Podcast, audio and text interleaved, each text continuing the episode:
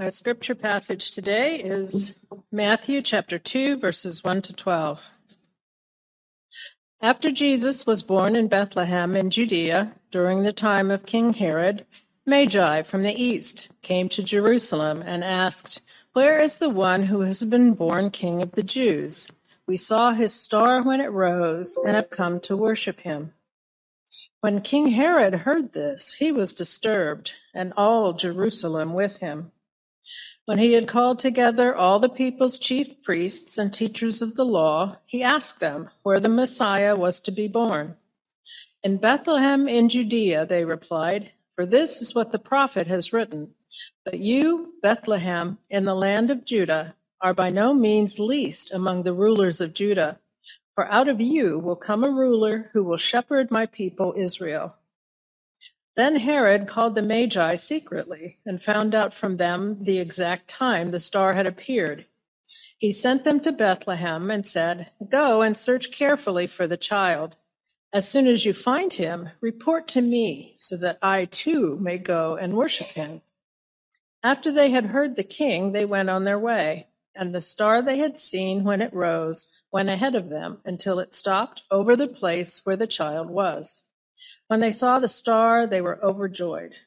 On coming to the house, they saw the child with his mother Mary, and they bowed down and worshipped him. Then they opened their treasures and presented him with gifts of gold, frankincense, and myrrh.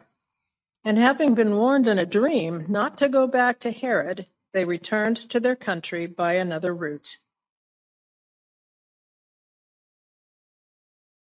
So, three wise men walk into a barn.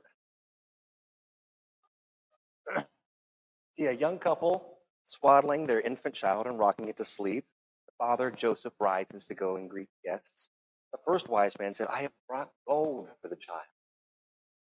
The second wise man says, I have brought frankincense. Well, thank you, Joseph responds, gobsmacked by the generosity of these strangers gold might come in handy to help us get some better arrangements. And I don't really know what frankincense is, but maybe it'll help. But, but if he looks back and he sees his wife looking pretty tired and child really needs to get some sleep, he starts to kind of guide the strangers towards the door. And then all of a sudden, the third one stops and says, But wait, there's myrrh. That groan is exactly what I was going for. The visit of these wise men, or magi, as the text calls them, is a really intriguing part of the Christmas story, right? Uh, I've not always thought that much of it myself, but reflecting on it this week gave me a newfound appreciation for it. Uh, Luke gives us so much detail about what's going on with Joseph and Mary, even their extended family. Luke emphasizes the humility and the hope of the Holy Family and the inclusion of common shepherds on that joyous night. Matthew goes a little bit of a different direction, right? He gives us a window into the life of King Herod and the response of kind of this aristocratic class, both in Judea and abroad now with these, these three visitors. I think that Matthew also does that because of his effort to highlight the way that Jesus' life, even at birth, it resonates with, it recapitulates, it, it fulfills even the story and the hope of Israel up to this point. So we have seen in the last two weeks the genealogy of Jesus in Matthew, God's hope through Abraham and David's family line, he name dropped some significant people and even some surprising people along the way. We see a Joseph who dreams, just like we saw in Genesis uh, several weeks back. We see another miraculous birth story as is uh, common throughout the Hebrew scriptures. We see a divine announcement uh, accompanying that. You see prophecies from exile finding new fulfillment here. Uh, and now we begin to see the fulfillment of this promise that Abraham's family line would be a blessing to all nations. We see these visitors from afar coming and drawing near. And in these magi, we see an interesting parallel to the story of Melchizedek in Genesis. You guys remember this story? This kind of random character comes out from nowhere, uh, this kingly, priestly figure who bears both provision and help, but also blessing Abraham uh, and his family.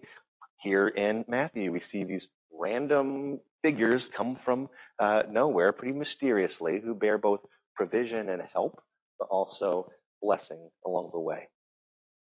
I think that Matthew's choice of focus in this narrative, it isn't accidental, right? He's shining spotlights on these little kind of hyperlinks to uh, things that happen in the Hebrew scriptures and the whole salvation story that has led up to now. All that to say, it's easy for us to get caught up in questions about who exactly these magi were. Where'd they come from? How many of them were there, really? We have different traditions, whether there were three or 12 or more, uh, or, or less than that. What even is a magi? Are they kings or wise men, astrologers? Um, traditions uh, answer those questions in abundance and in many different ways. But I think sometimes those can kind of miss the point of the text and the inclusion here. The point that in Jesus' incarnation, God is fulfilling the promise to bless all nations. And it begins with these random foreign dignitaries who are somehow able to see what God's people themselves are unable to see. The Magi sought Jesus. Because they sought him, they found him. Verse 9 says that they followed the star until it stopped over the place where the child was. Do I have that on a slide?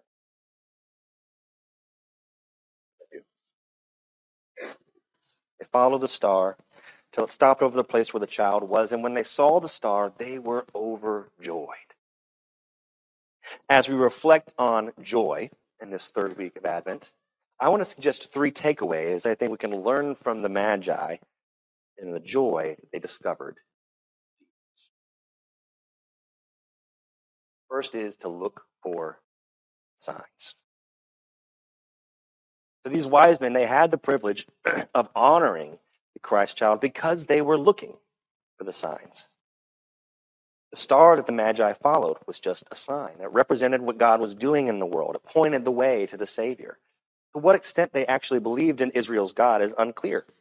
We do know that the prophets of Israel had made a lasting impression, and uh, the people of the East were paying attention to that even during the exile and afterwards. By the time of the Roman Empire, the hope of a savior king from Judah had also spread into other similarly occupied groups who were looking for uh, that direction to say, maybe there will be a hope that will arise from Judah that will be meaningful for us.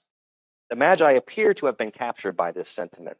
They felt compelled to search out this new king who would be born to the Jews to honor him. They may have read the stars in conjunction with a prophecy that was made known to them by the Jews in diaspora living in their area. In Numbers 24 17, it says, A star will come out of Jacob, a scepter will rise out of Israel. So that prophecy and alignment with their reading of the stars may have been enough for them to make that long journey west. I wonder what signs and symbols might be good enough for us to jar us out of our apathy jar us out of our normal day to day life. Because God gives us signs and symbols all the time, right? To show us uh, how He is living and moving in our world today. I had a friend, uh, college, who used to every time we sit down, would sit down for a movie, he would have us all stop and pray for God to say something to us through this film. I'd say, Ryan, I'm not sure that he's going to speak through Ninja Turtles, but okay, we'll we'll pray.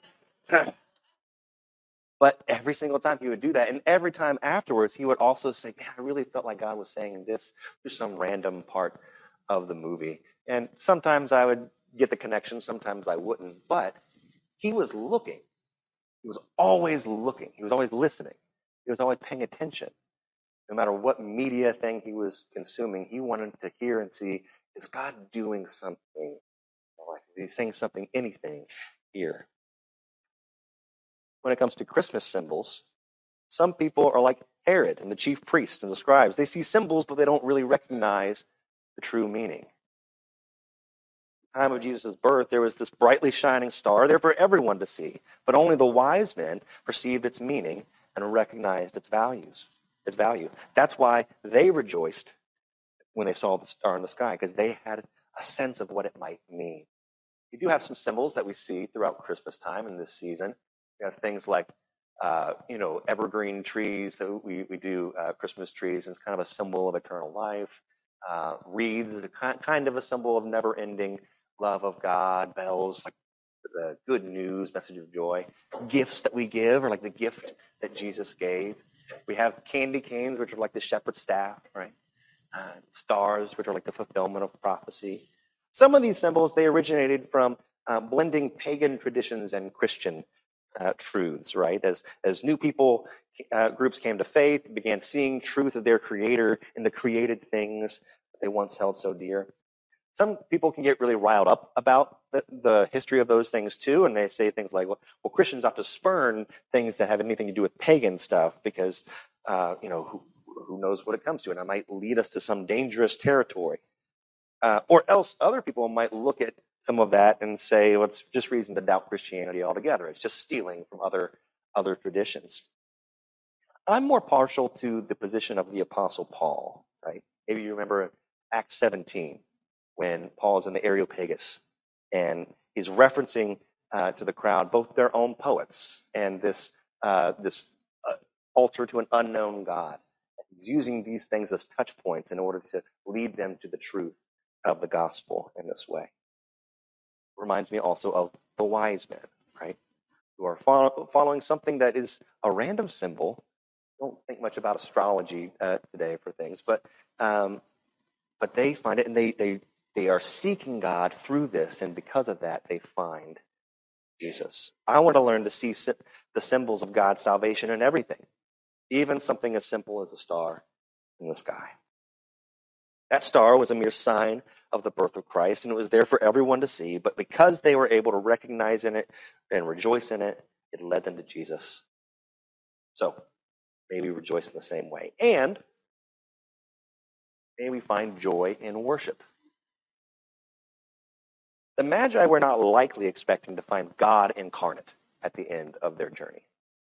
They may not even recognize what they found when they found Jesus. They were probably looking for a newborn earthly king to pay homage to, albeit a significant king who might bring them some great hope, hope as well. And yet, it wasn't their accurate expectations that led them to joy. It wasn't their right theology, even, that gave them joy. It was that they had hearts ready to seek out and celebrate whatever it was that God was doing in this event. I love in the, the passage there where it says that they saw the star and they were overjoyed. They hadn't even yet made it to the destination, right? It was their hope and their expectation. That tells me something significant about joy. That joy isn't really even about the realization of uh, what we hope for finally coming to fruition. It isn't about our circumstances in the moment, but joy is something more enduring because it rests on a truth, even the truth we may not have seen yet, but it rests in God. That's why joy can be present in very dark places, places where you wouldn't think it could exist, and yet it still goes there. I like the image of these magi from the east coming into the house where Jesus stayed, seeing him with his mother and kneeling down to worship him. They've already gone through Herod's palace. They've seen all that he had to offer, but it's here in a carpenter's uh, home, under the light of the star, that they know they have encountered the true King so they bow in reverence. It causes me to ask, do I worship Jesus as I should, even when I do think that I have maybe better theology than, than they do? Or am I just in some of these worship things just for me? When Tim Hughes wrote the song Here I Am to Worship, he uh, I don't know if he had a Christmas uh, theme in mind, but the song does kind of tell the Christmas story. Light of the world, you step down into darkness. Open my eyes, let me see. Beauty that made this heart adore you. Hope of a life spent with you. And the response Here I am to worship. Here I am to bow down.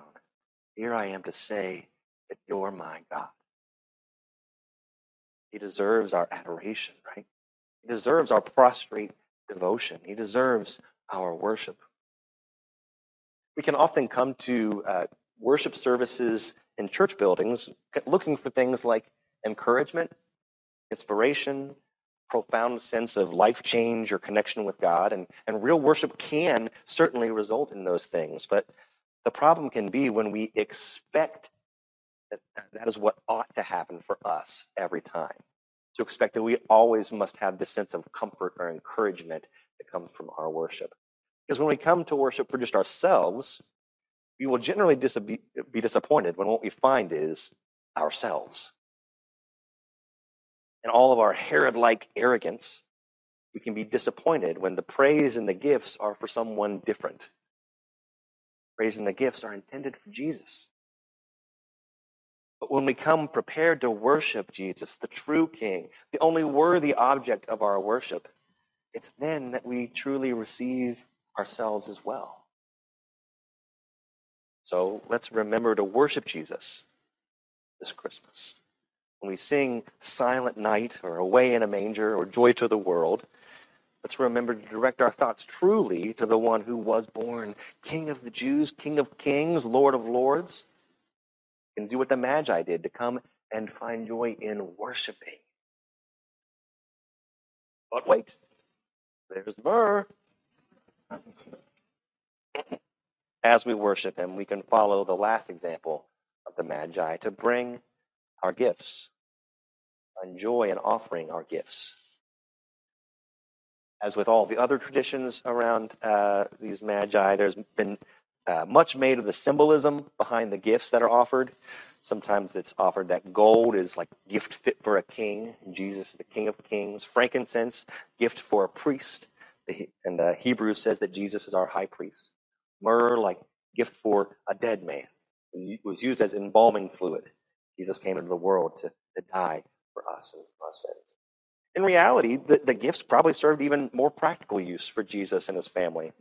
Shortly after the Magi left, we know that Jesus was, or Joseph was warned in a dream to take his wife and child to flee to Egypt because Herod was seeking to kill him the gifts may have been able to help pay for their travel expenses, right? Their living expenses while they were away. Gold could easily be converted into cash. Frankincense and myrrh easily be carried on a journey and sold in the Egyptian marketplace. It's hard to know exactly what the Magi intended when they gave a gift. But there's one thing for sure they shared their treasure with Jesus because they wanted to, they planned they intended to give something of value, something that cost them. And not only that, they spent as much as two years on the journey to find them. It could be said that that in itself was part of the gift. There's a story about a, uh, a missionary school teacher in Africa who had been teaching her students about Christmas and told them how we, uh, how we usually give gifts to one another at Christmas time. And a few days later, one of her students brought her a gift. It was a beautiful seashell she asked him where he got it, and he said, I walked to the beach to pick it out for you. The school was, was several miles from the ocean, so she knew that it had been a long walk for him. She said, You shouldn't have gone all that way to get me a present. And he just smiled and said, The walk was part of the gift. You may not have the treasure of some noble Eastern astrologer to give to Jesus, but you do have something just as valuable yourself what God wants of us. He wants us. Wants our hearts.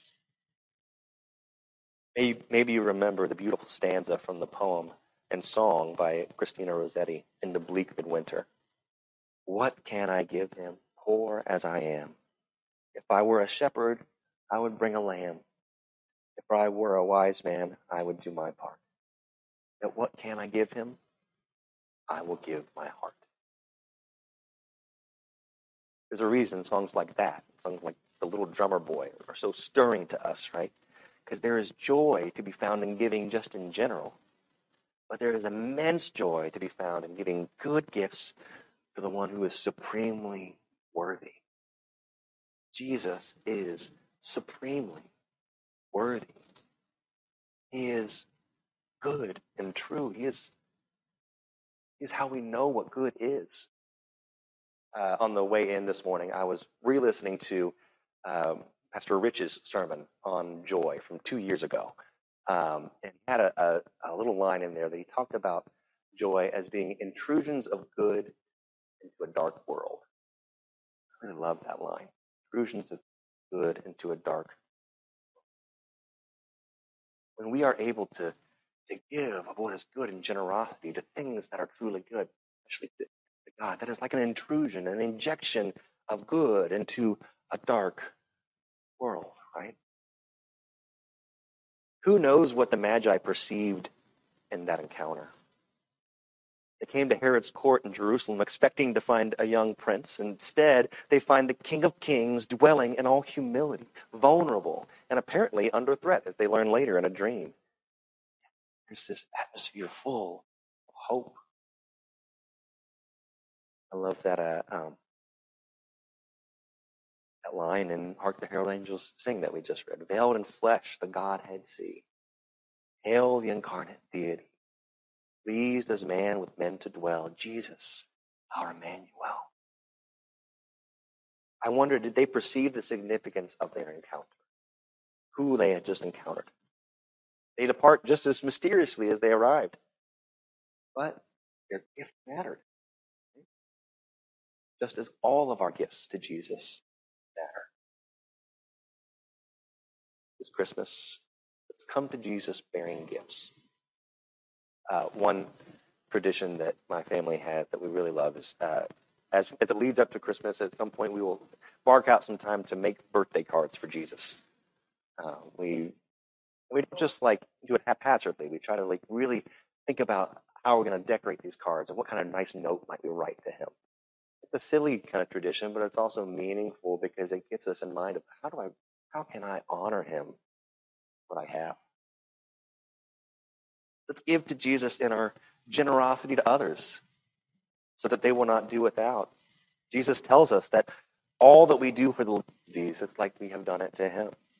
Let's give to Jesus in our attention, slowing down so that we don't miss the call of the Holy Spirit in each moment, the signs that are all around us of his goodness. Let's give to Jesus the worship that he deserves, our adoration, our affection. Perhaps even when we don't entirely know what's going on in the world. It's a cliche that I often hear during this season, but I do think it's appropriate. Wise men still seek him. Because when we seek him, we will find. He will not hide his face. It will bring us great joy.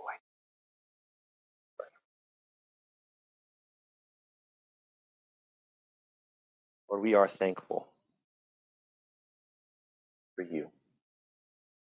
Thankful that you bid us to come, see you, to encounter you. And you are our good news, Lord. You are our source, our source of joy, our light in the darkness. And I know that we are maybe in different places this morning. Some of us uh, may be experiencing lots of joy and comfort and happiness these days with uh, um, with loved ones around, or some of us may be a bit frazzled and busy and hectic during this season. Some of us may be lonely. Some of us may be experiencing intense grief and darkness in a time where we feel like it should be comforting, but it's not. Your joy goes all these places. Joy resounds. Might it be a comfort those who are in need? Might it be a wake up call those who are distracted? May it be a, a note that rings out even more celebration for us and calls us to more joy for those of us who are already singing. In all of it, Lord, though, we pray that we might find you Draw our hearts, our attention, our affection to you as we know that you are worth. Pray that in your name. Amen.